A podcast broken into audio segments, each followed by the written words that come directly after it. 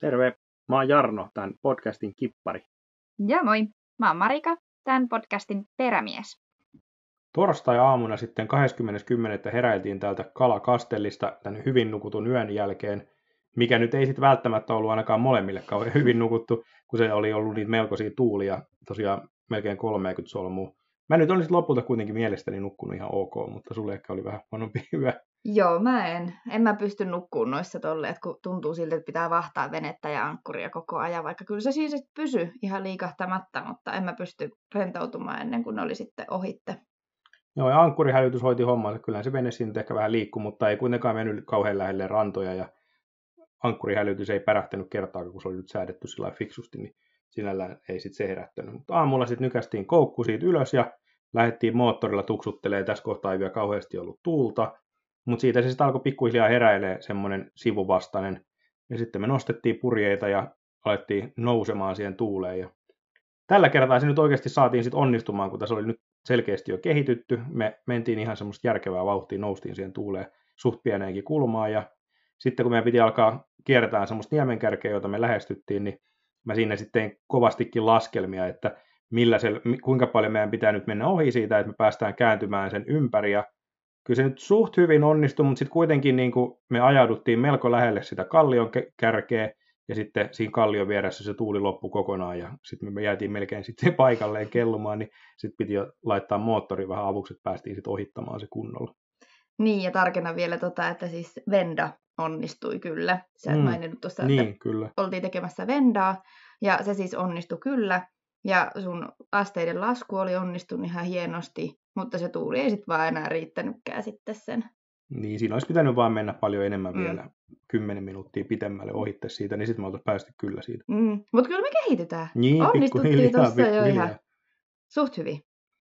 Me oltiin tässä nyt mietitty, että jos me löydettäisiin ankkuripaikka jostain täältä Port de Pollençan lähistöltä, mutta siinä ei nyt sitten oikein ehkä ollut semmoista potentiaalista paikkaa, ja sitten meillä oli kyllä aika paljon kaikkia juttujakin, mitä meidän piti käydä siinä hoitaan siinä kylällä, niin sitten me oltiin päädytty, että mennään taas IB-marinaan, koska ne on hyviä ja halpoja ja muutenkin luotettavaksi ja hauskoiksi todettuja, niin semmoiseen sitten lähdettiin. Joo, ja IB-marinat oli nämä, mitkä täällä Baleareilla on sitten näitä tämmöisiä, sanotaanko kaupungin marinoita tai kunnan ylläpitämiä. Niin, jonkun tämän territorion, minkä lienee omistamia. Niin, eli kaikilta näiltä Balearisaareilta löytyy Isla de Baleares tai joku tällainen, siitä tulee tuo IB-marina. Ai niin, joo, niin joo. Ne on ollut tosi hyviä. Ja nyt siis meillä oli ollut 19 mailia ja oltiin tultu 4 tuntia, vähän päälle 40 minuuttia ja saavuttiin Port de Pollençaan. Mahtavaa. Tämä oli kyllä hauska kaupunki ja siitä yllätyttiinkin oikeastaan. Sille ei kauhean kovia odotuksia ollut, mutta se oli lopulta niin oikeasti aika kauniskin. Ja tosiaan, mutta sitten meillä oli nyt myös kaiken näköistä tehtävää tässä ja sitten mä aloinkin itse asiassa heti hommiin siinä. Käytiin tankkaamassa ja sitten mä aloin purkamaan sitä suihkun poistopumppua. Se oli niin kuin lopettanut toimintaansa ja meillä taisi hyvä, jos ei lillunut vielä suihkuvedet sitten siellä altaassa. Niin mä aloin sitä pumppua purkamaan ja siitähän sitten se oli se rikki, se siipipyörä. Aloin korjaamaan sitä, mutta en saanut sitä hoidettua ja se piti vaihtaa ja sitten me lähdettiinkin siitä sitten marinakaupasta semmoista ostamaan. Joo, eli tarvittiin sitten ihan kokonaan uusi osa. Sitten onneksi se osa löytyi. Se ei tainnut kauhean halpa olla, tai en minä muista. Se oli yllättävän kallis kuminpalainen semmoinen, maksoi varmaan 20 se. Niin, semmoinen pikkuinen. Sormenpään kokoinen kumirinku. Joo, kyllä. Yep. Joo, sitten mä kävin ostamassa, kun kalaonni oli ollut vähän huono, niin mä halusin uusia uistimia ja mä kävin ostamassa jonkun muutama kumimustekalan sitten, että jos nyt vaikka sitten vihdoinkin alkaisi tulla jotain fisua, kun mitään ei ollut tähän asti tullut, vaikka sitä uistinta oli hinattu jo kyllä satoja maileja. Että.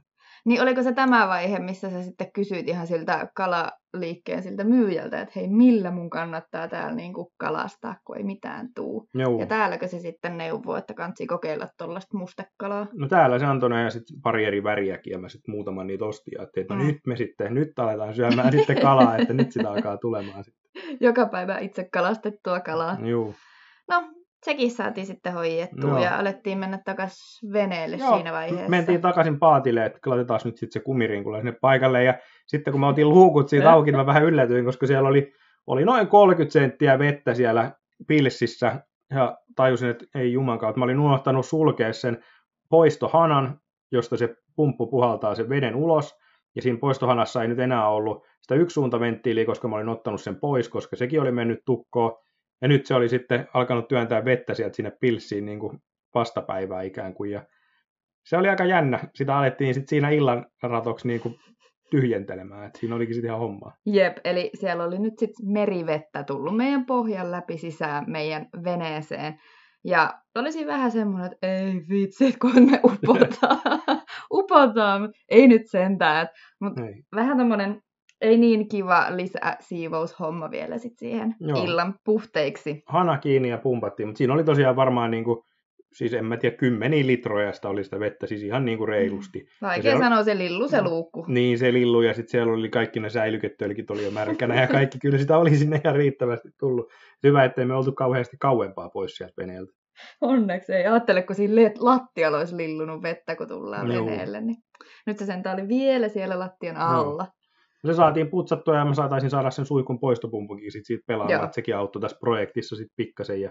No sitten mä lähdin kauppaan ja kävin skuutilla kaupassa ja sä vielä mun mielestä jäit putsaileen sitä sinne. Ja tässä vaiheessa alkoi olemaan vähän nälkäkin, niin sitten me lähdettiinkin sitten kauppareissun jälkeen ja putsausten jälkeen sitten illalliselle. Sehän oli oikein kiva se Porto Pollençan illahämärässä. Siinä on pitkä semmoinen ravintolakatu ja siellä on kyllä niinku porukkaa. Varmaan niinku vielä kesällä vielä huomattavasti suositumpi. Nythän se ei nyt ollut mikään ihan turvoksissa, mutta oli siellä nyt kyllä aika kivasti porukkaa. Joo, siellä oli jo päivällä silloin se katuhan oli tosi nätti. Et siinä näki, että siinä on paljon kaikkia ravintoloita ja pikkuputiikkeja. Ja sitten siinä oli se satama-allas. Siinä oli paljon semmoisia vanhoja kalaveneitä. Mä oikein mietinkin, että onkohan ne niinku enää edes käytössä vai onko ne kunnostettu tälleen niinku tämmöiseksi, että näyttää hienolta. Kun ne oli ihan semmoisia valkosinisiä ja just vasta maalattuja, semmoisia vanhoja puuveneitä, ihan pieniä.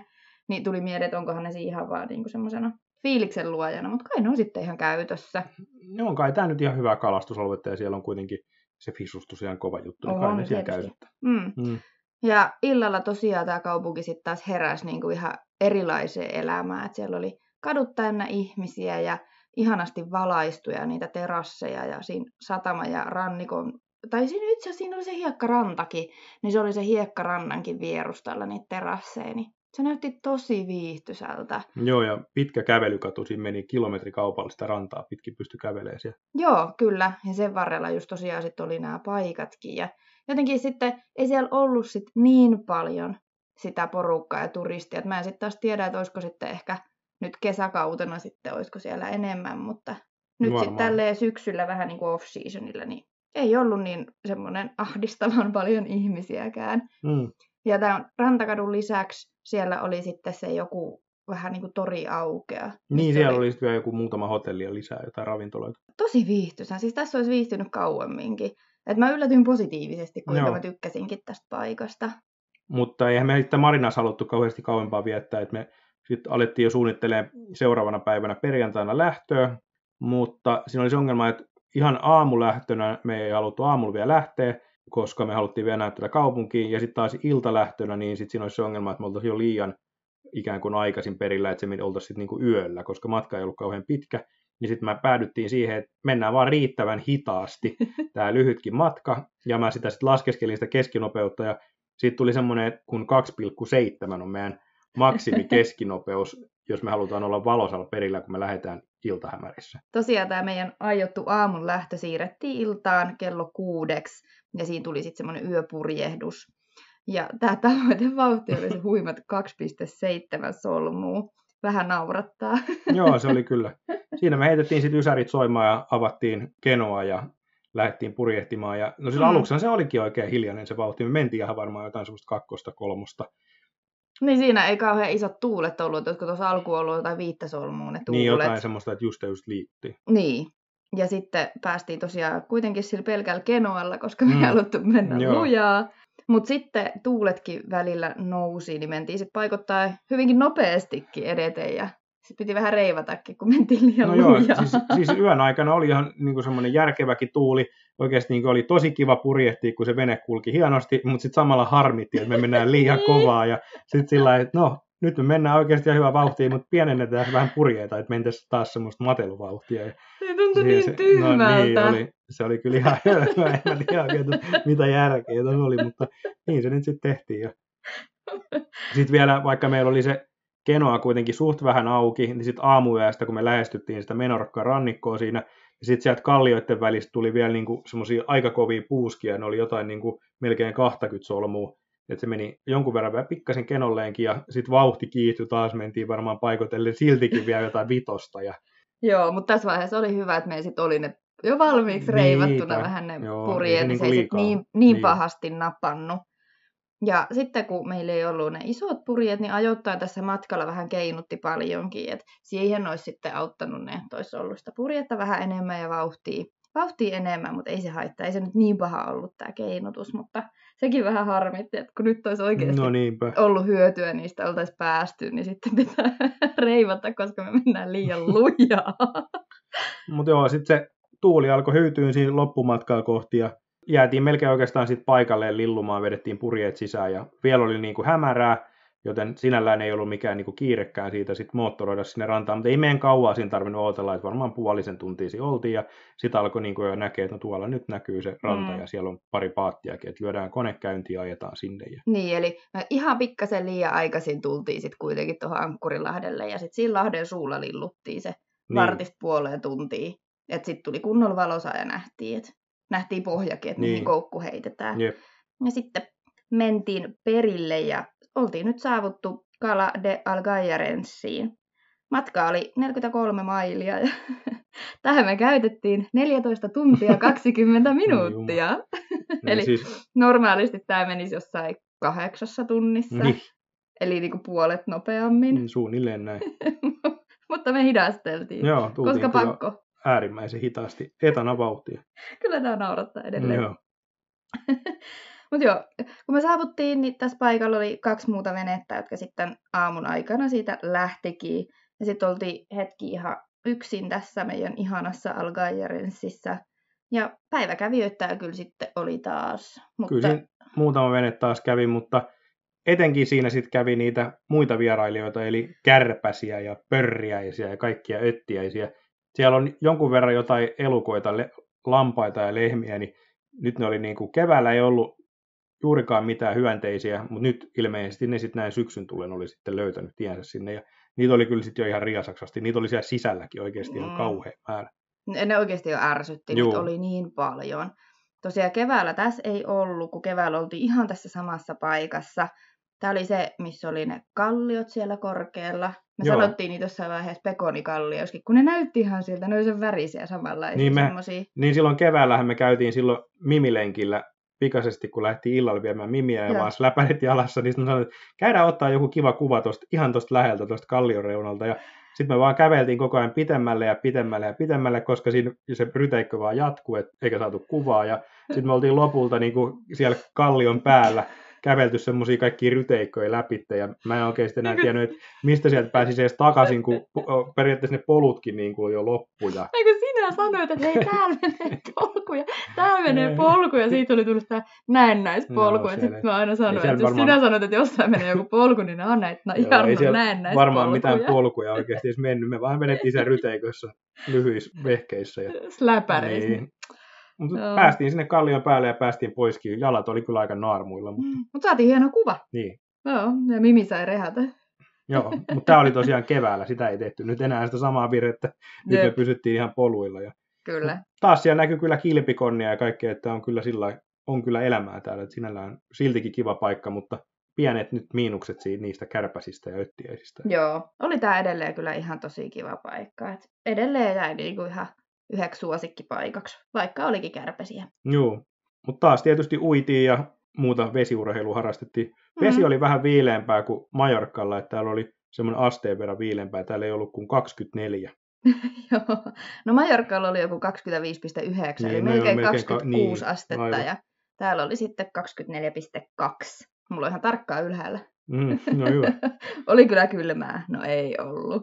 Ihan oikein mukavaa tälleen syksyllä vielä mennä niin kuin ankkuriin, kun vedet on lämpimiä, säät on edelleen lämpimiä, niin eikä ole niin ruuhkasaa. Niin, siis tässä oli varmaan lämpöisempi vesi kuin silloin keväällä, kun oltiin. No kyllä, joo, varmasti.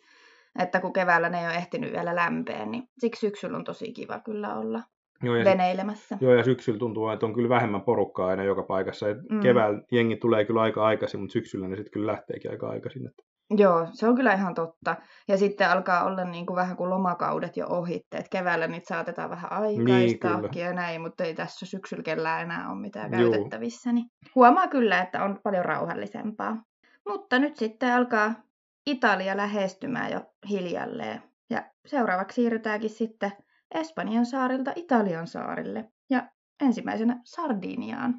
Joo, nyt meillä oli kovat odotukset, koska keväällä ei oltu lähetty Sardiniaan asti, me oltiin vaan kierretty tämä Menorca ympäri, mutta nyt meillä oli sitten tarkoituksena, että nyt me sitten oikeasti purjehditaan sinne, ja sitten sitä kyllä kovasti odotettiin, että päästään Italiaan syömään pizzaa ja pastaa ja kaikkia herkkuja, ja sitä se oli kyllä niin kuin kyllä, se oli niin haikeeta ja iso harmitus katsoa silloin siinä Mahonissa, kun kaikki muut jatkaa niin kuin kohti Italiaa, tai jää vielä hetkeksi siihen Menorcalle, mutta meidän piti kääntyä takaspäin, niin nyt me jatketaan tästä sitten kohti Italiaa. Kyllä. Mekin. Vihdoinkin. Ja nähdään sekin paikka.